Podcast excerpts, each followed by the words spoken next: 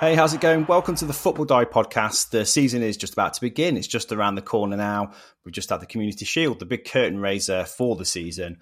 And Arsenal lifted the, the trophy, the shield, whatever you want to call it, um, on a penalty shootout against Manchester City. So I'm with Dave today. We'll be talking about what that tells us about the coming season, what that, that tells us about the two teams who are, let's face it, favourites to be challenging for the title this coming season. Uh, and if anything, what we can learn from, from the way the team's played and set up too. So following that, we've also got the Women's World Cup. England are through to the quarterfinals, where they labelled to a penalty shootout win against a really dogged, resilient Nigeria team, but made really difficult work of it, uh, not least from a, a Lauren James red card, which ends her tournament. Uh, and also was kind of Beckham-esque, really, wasn't it? But on this occasion, didn't affect England's progress, thankfully. They're through by the skin of their teeth, and we'll be we're talking about that, what they need to do in the next round and their chances going forward in the competition as well. Um, but yeah, with Dave today, how's it going, mate? How did you find the Community Shield? Entertaining? What did you make of it? I thought it was a, it was a decent game. I thought the first half was not the best half of football I've ever seen. Yeah, um, but it was interesting to see, especially obviously some of the new players. Very strange to see Kovacic in a, in a, in a City shirt. Um, yeah, very. It's an interesting one, isn't it? Because there's a few players there we're so used to seeing with different clubs. Obviously, Declan Rice started for Arsenal. Um, strange to see him outside of a West Ham shirt too. Um, Jurriën Timber played at left back as well for Arsenal too. We were wondering where he'd fit in. And I thought he gave a really good account of himself. And Kai Havertz played as a, a centre-forward too. Uh, to a mixed reception, really, from, from most neutrals. So we'll start with Arsenal, actually. Um, they went behind in the game. A Cole Palmer goal. Uh, really good goal, actually. Well, really well taken from him. And we'll talk about City and him as well in a moment. But they, they led in and were in control for most of the, the period of the game from then on, weren't they? Until Arsenal got a very fortunate deflected goal from Leandro Trossard to get them right back into the game at the death, really, and take it to extra time. And it went to penalties, and City missed, what, two or three of them, I think, and, and Arsenal won four, four, one, I think it was in the end. So a really poor penalty shootout. But let's talk about Arsenal, Dave. What did you make of the three new players, first of all? How do you think they fit in? And is any indication as to how Arsenal can expect to set up when we, we kick off next week? Yeah, first of all, I think uh, um, Jurriën Timber, Timber um, I think it kind of showcases his versatility. We've already spoken about to see him at left back. We, we've obviously been talking about him playing at full-back for a while, and obviously he's, he's played as centre-back at Ajax as well. Yeah. Um, but I thought it was interesting to see him starting there, and I think maybe that's something that Arteta's tinkering with, but also doesn't uh, give a great deal of encouragement to, obviously, the likes of Kieran Tierney, who, you know, has been lacking minutes for, for the majority of last season at Arsenal. Um, but I, I think it was it looked like a really effective setup. I thought they played really well. I think the first half they probably had the better chances. Uh, you were talking about Kai Havertz, who um, had two excellent chances in that first half. And was unable to take one of them. Um, on another day, he might do. Um, but um, yeah, I, I think the signings that they've made. I think the, the one questionable one for me is Kai Havertz, and I think there's a lot of Arsenal fans who. Mm. Unsure of whether he's going to be the right player for them and he's going to fit their system the way that they, they want him to. And obviously they need somebody in there who's going to be clinical, and whether he's the man for that job, you know, begs the question, because I don't think he's going to work in a midfield yeah, for them. He's been hit and miss, hasn't he, for Chelsea anyway? And since he's been in England, he's not really enhanced his reputation. And they paid a lot of money for him, Arsenal. And I think we've been saying how much they're investing in versatility with players. And he definitely fits that mould. But without Gabriel Jesus there, is he really their, their, their main striker after that? He can't be really, can he? Because we've got the likes of Nketiah on the bench. And he's a good squad player, but he's not somebody that's going to lead the line. Makes me wonder whether they're just best off bringing Balogun back into the team and, and giving him a chance, because he played well in France, didn't he, last season? But Kai Havertz is a mystifying signing in some ways. I'm trying to see where he makes Arsenal better, and it's difficult after a game like that to see. But are we just jumping the gun? Are we reading too much into the Community Shield like we do every year and, and kind of making conclusions? Or do you think he can find a niche somewhere in the Arsenal team? I mean, if you go back of what we've seen in the last eighteen months um, at Chelsea, you know, I think that's what we can go off of, really. And he's been mm. underwhelming, to say the least.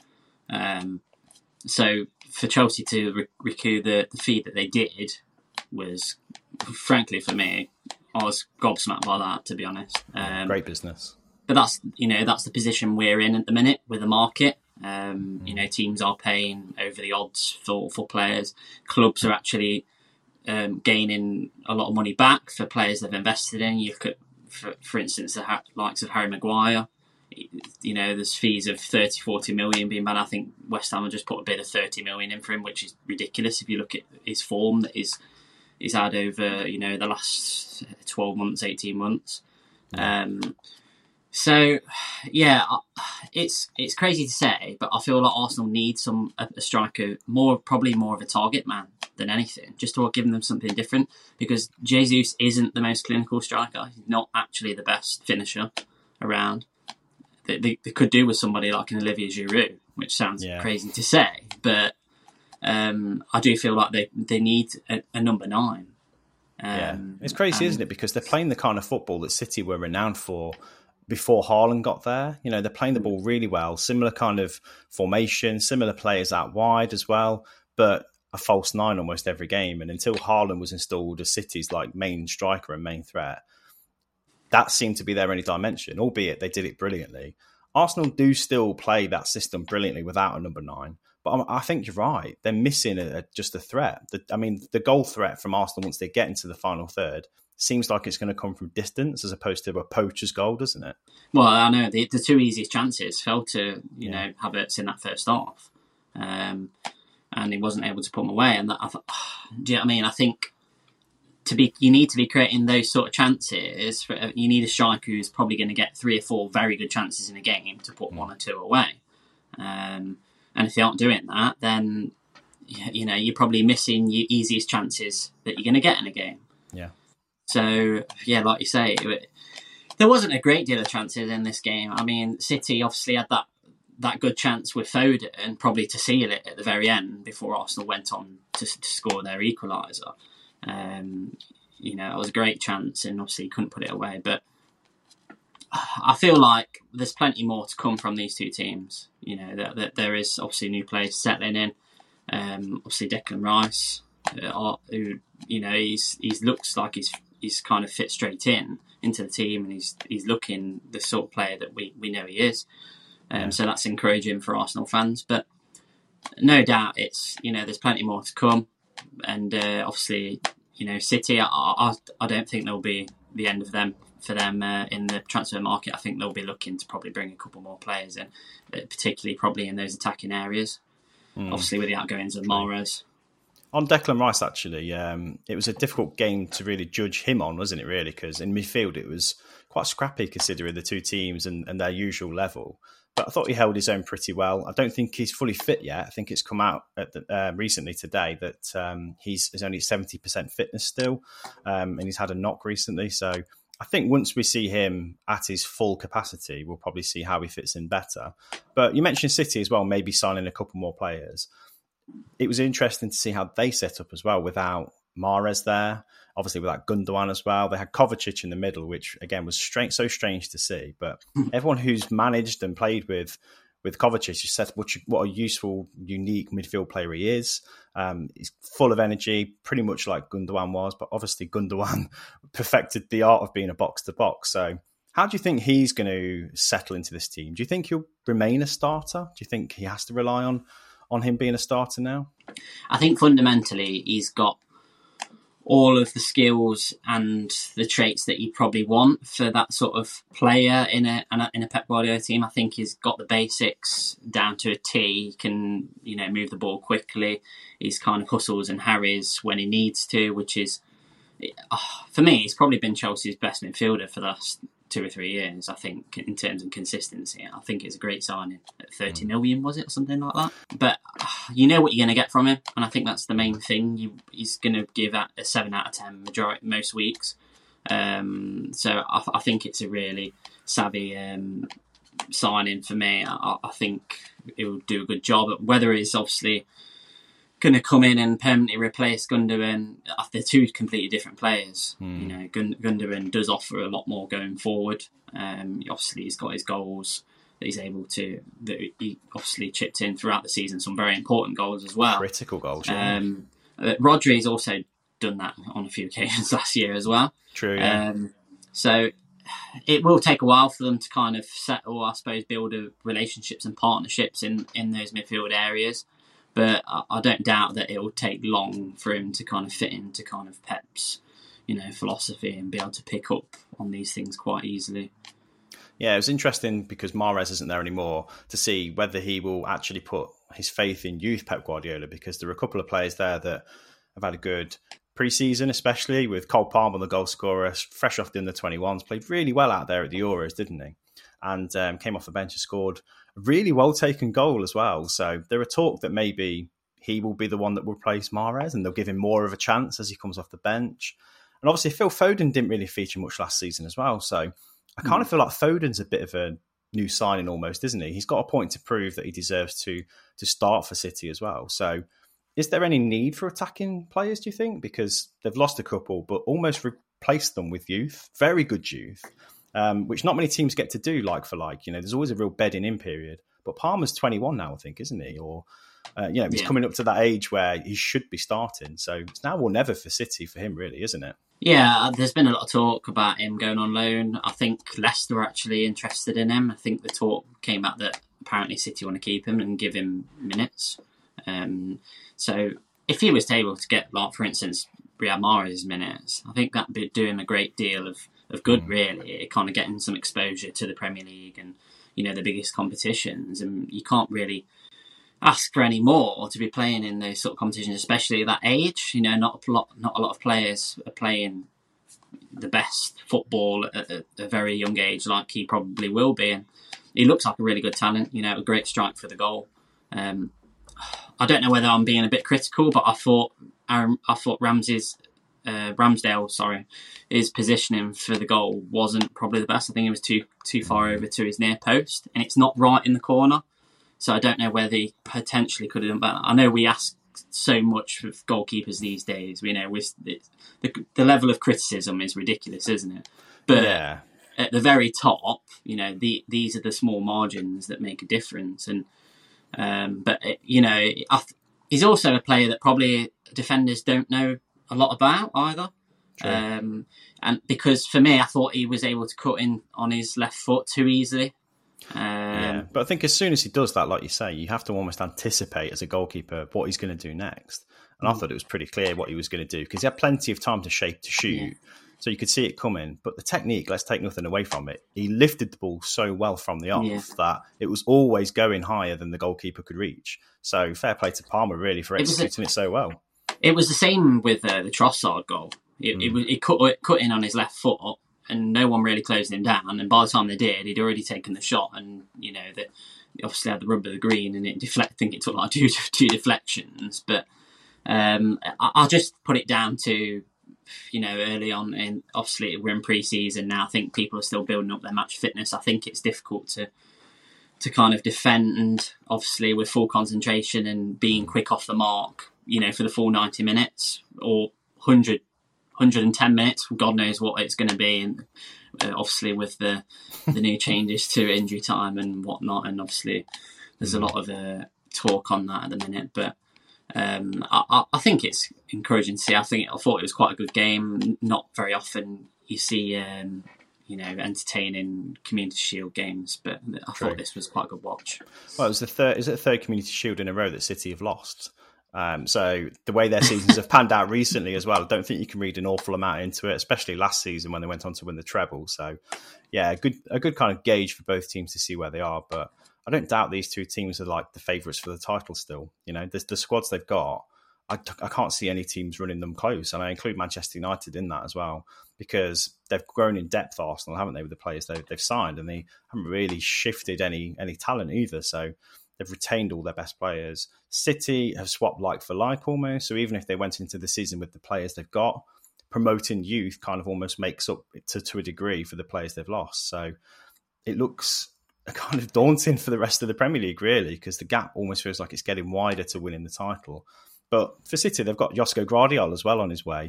Um, mm. As if their defence wasn't strong enough already, they've put one of the best left-sided centre-backs, uh, only twenty-one as well, into their team too. Um, he's a fantastic signing. I think we put him down as one to watch after the uh, Qatar World Cup, didn't we?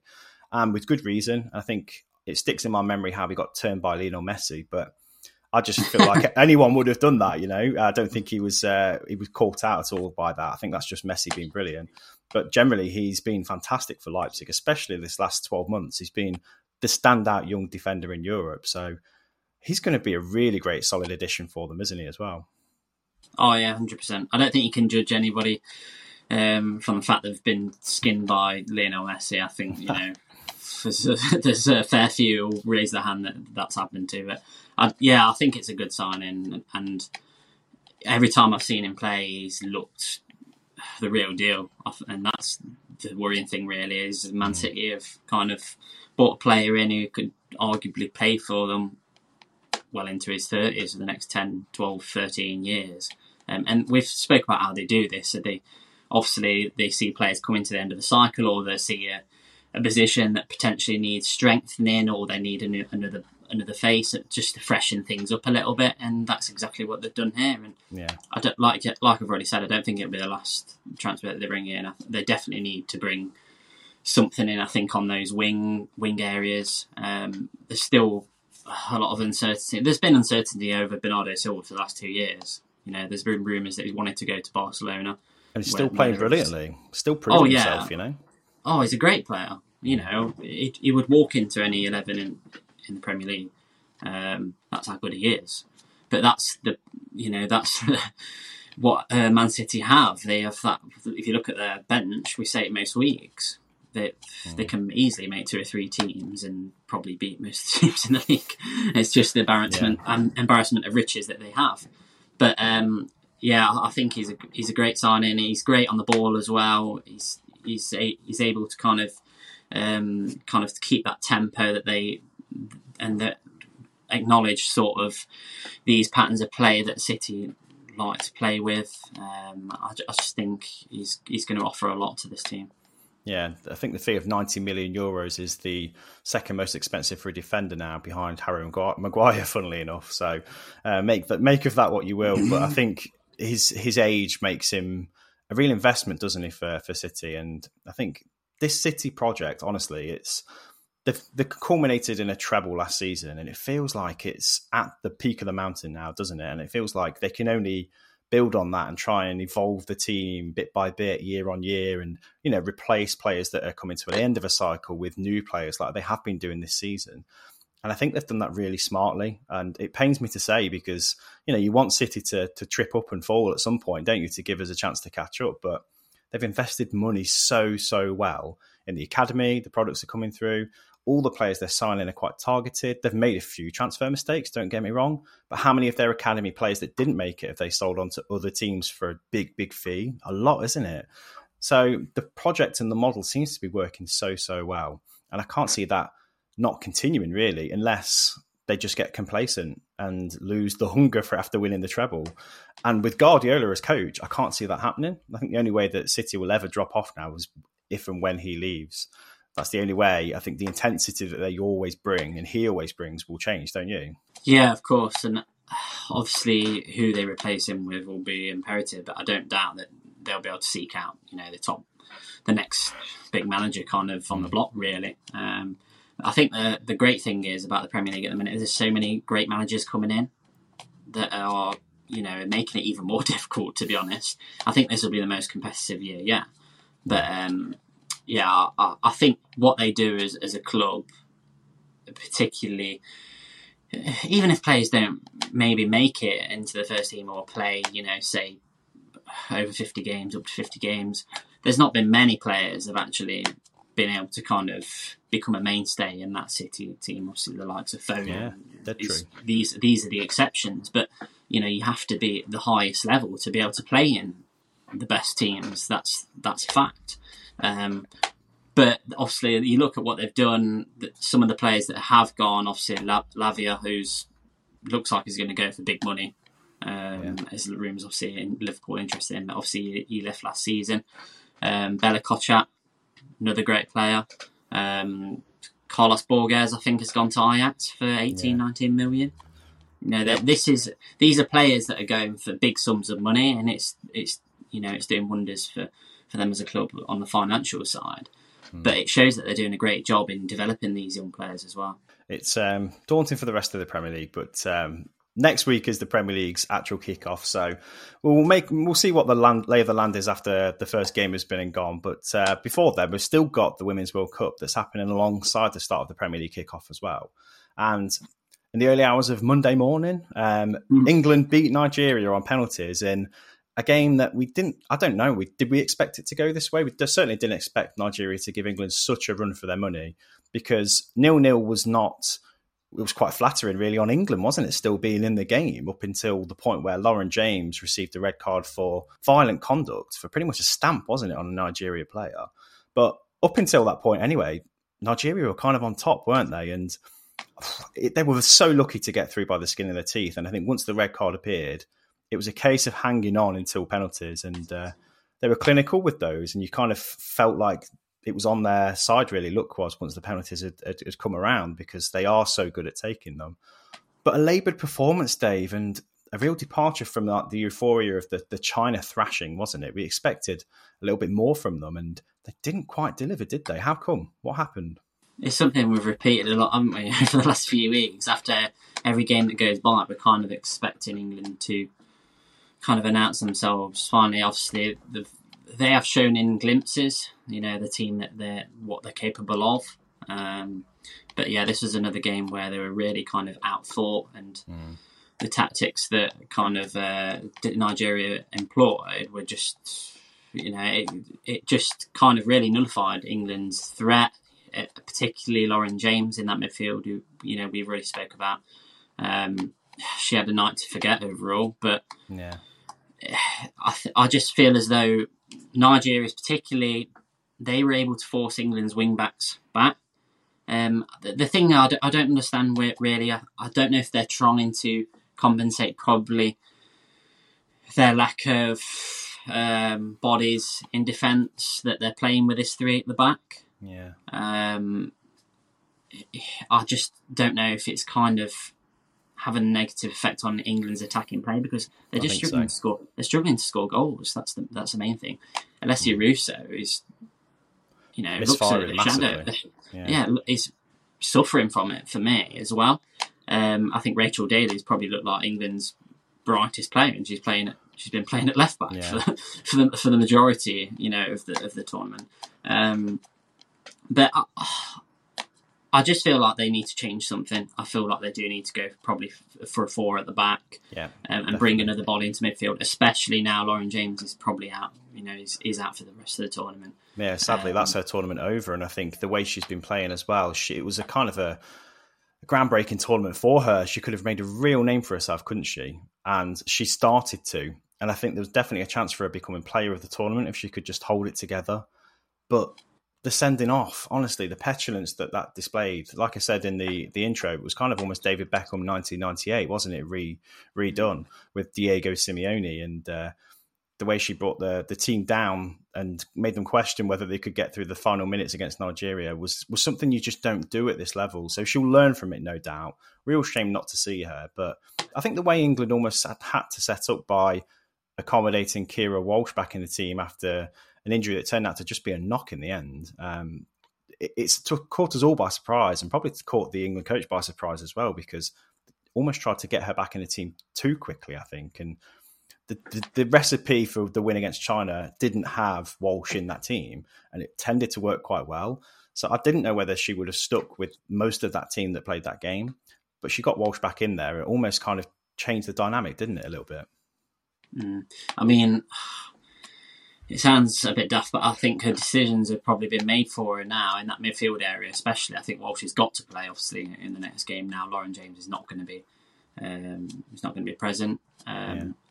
There's going to, let's not forget, you know, we're not entirely reliant on, on Lauren James. She's a great player, you know, but she's she's own, she's quite new to this England team. She's not Very. she's not really been obviously a mainstay for the last few years. Um, a very young player, um, and. It sounds after, but she's actually quite an experienced. She's really experienced. She's been. She was playing for Man United for for a long time. You know, yeah. this. She's not. new on the block. I, I, I just feel like she had to be a bit more clever about it. I, I just I thought it was such a stupid reaction um, that yeah. could really impact on England's tournament. And I just hope it kind of gives England a bit of a, a kick to to go on and, you know, play like the team that we know that they can play like. And yeah. I feel like we, we need more from the likes of Ella Toon. I, you know, we've not seen her at her best in this tournament. She, we know how good she, she can be on a day. She's a match winner. So we're definitely going to need a, need a bit more creativity, because that's what, you know, Lauren James gave us. But yeah, it'd be interesting to see. Where we're kind of just waiting for them to, to kick into gear, aren't we? And yeah, that's, yeah, that's just it. Something that Nigeria didn't allow them to do. I thought they were so unlucky. You know, they had some really good chances.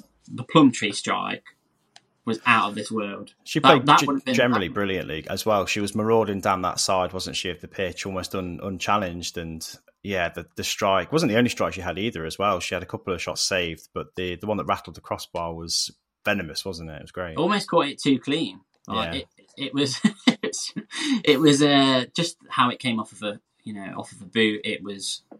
It would have been goal of the tournament. I can't. I couldn't see anything beating that, to be honest. Yeah, well, she's a free um, agent this summer as well, because she's yeah. uh, left Leicester after her contract ran out. So I'm, I'm sure she's put herself in the uh, the shot window after after that performance.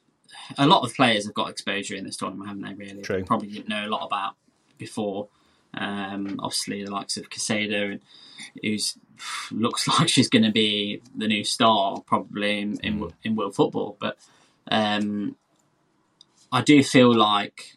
There, it is more competitive than what maybe we, maybe we think, to be honest, because we kind of thought England would probably put a few of these teams to the sword, but it's not been the case. So I think it just no. shows you how, how far women's football has come. Definitely. Well, you think back to the twenty nineteen tournament, and the U S A thrashed everybody, and the path for those teams like the U S A to get to the final, the Netherlands, for example, England as well, was was clear. You could see they were they were going to get to the semi-final at least. This time around, the European game and the African game has grown so much. And obviously South America as well, as you say. Um, all the players from there seem to be improving so well. Nigeria's progress to the knockout stages is, is historic, isn't it? So the European teams, I think, especially have, have really kind of kicked on and closed that gap with the U S A. The U S A were really poor in their defeat to Sweden, mm. and that showed. Japan look fantastic. I think they're probably the favourites at the minute. They've had some really statement performances so far. So Japan, Sweden, England, Germany got knocked out though as well. So there's so many favourites falling by the wayside. And Australia, the hosts, are through too. So there's probably three or four teams that you can see challenging England. But it's theirs almost to lose, really. Depends how well they can raise their game with the team they've got. Because on paper, they've probably got the best squad left in the tournament, right? You think so. I mean, on their day, you'd think they'd be favourites. But, you know, some of the performances we've seen, some... If Japan won it, imagine what it'd do for football. Over oh, huge! Yeah, the women's game. That that'd be crazy. And well, they've won it before. I think they're the only holders of the tournament that are still in it. The only only previous winners still left in the tournament. So they've got pedigree, yeah. but mm. it's been dominated by the U S for so long. That's that yeah. It's that's, opened up that's, now. That's what I mean. It's it it's nice to see a few different nations kind of being it, being amongst mm. it.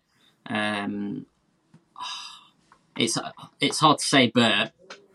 Even though I'm an England fan, it'd be nice to see one of the smaller nations to win it, because yeah. it would, you know, it would kind of, uh, it definitely would change things, I feel, on the horizon. But let's just hope England can get over the line. But they've, they've just enough, really. And they definitely had yeah. a lot of luck in this game. They had a lot of luck in this game. But they've been doing, they've been literally doing it by the skin of their teeth. And mm.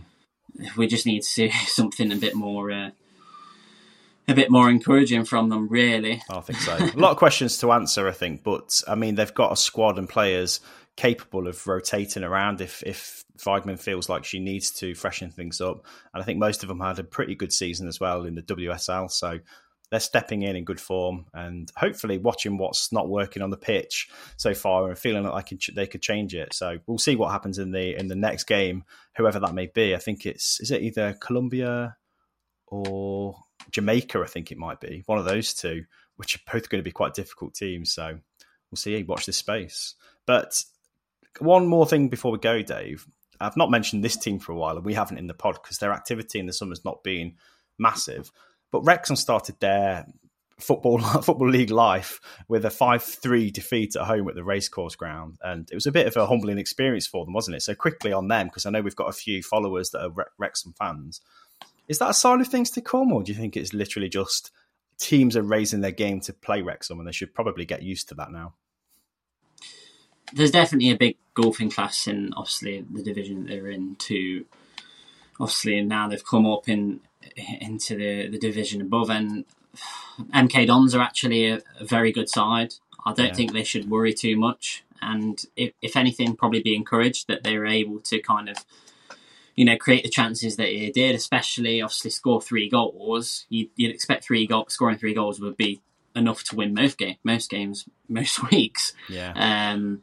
So I don't doubt that. I, th- I think they'll be comfortable in this division. Whether they'll have enough to, you know, get promoted this year is, is another thing. They've obviously not made a great deal of signs. I think they just signed James McLean, haven't they? From, which is from mega, though. For, which for, is a very, for League Two, is huge. Tiny. He could easily yeah. play in the Championship still. So, yeah, I think in terms of the talent in their squad, especially in their first eleven, it's it's above League Two. It's just whether they can get used to playing against this opposition really quickly, because mm. playing in the National League, they they walked it, didn't they, last season? So they've got to raise the game week in, week out against teams like M K Dons. Notts County found it difficult as well.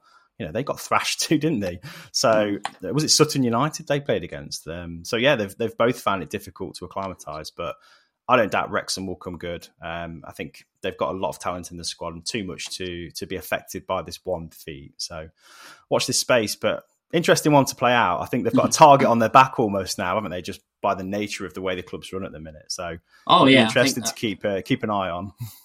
Yeah, definitely. I, I, it does feel like everyone wants to beat them at the minute, isn't it? I think that's definitely a motivating definitely. Uh, factor for other teams. It comes with the territory now, though. They've set themselves up as yeah. F C Hollywood. You know, get used to it. Uh, so Premier League football comes back to us on Friday, Dave, which means the next podcast we do next week, we'll be talking about Premier League football. How are you feeling about that? Manchester United fans both here. Confident? Oh, I don't know. I don't, I don't know where I stand, to be honest. I th- we definitely need a, a, a fit striker. Someone yeah. who's match fit. Um, I think Haaland is injured. He took well, a knock, didn't he, in pre-season? I don't know whether it's, I don't know whether it's, it's something quite clever that the club have done. Maybe he's, he's probably not quite up to match fitness, and maybe they want to give him a bit of time um, to kind of get up to speed with things and um, kind of fit in with the team, understand the manager's, you know, philosophy and his way of playing. Um, that might be something quite clever because he's very young. That's easy yeah. to forget, um, and there's a lot of pressure on his shoulders because he's probably going to be the main man. Yeah, um, which is it is a lot of pressure, isn't it? Which we mentioned in the pod last week for his price tag as well. So interesting to watch play out, and uh, please do join us next week as we talk about the first week of the Premier League season and everything that tells us or doesn't tell us. Um, and please follow us on socials. We are at Football Diary U K, pretty much across all channels, really. And hop over to YouTube if you can. That's where we're really trying to grow. If you could subscribe there, that'd be such a big boost.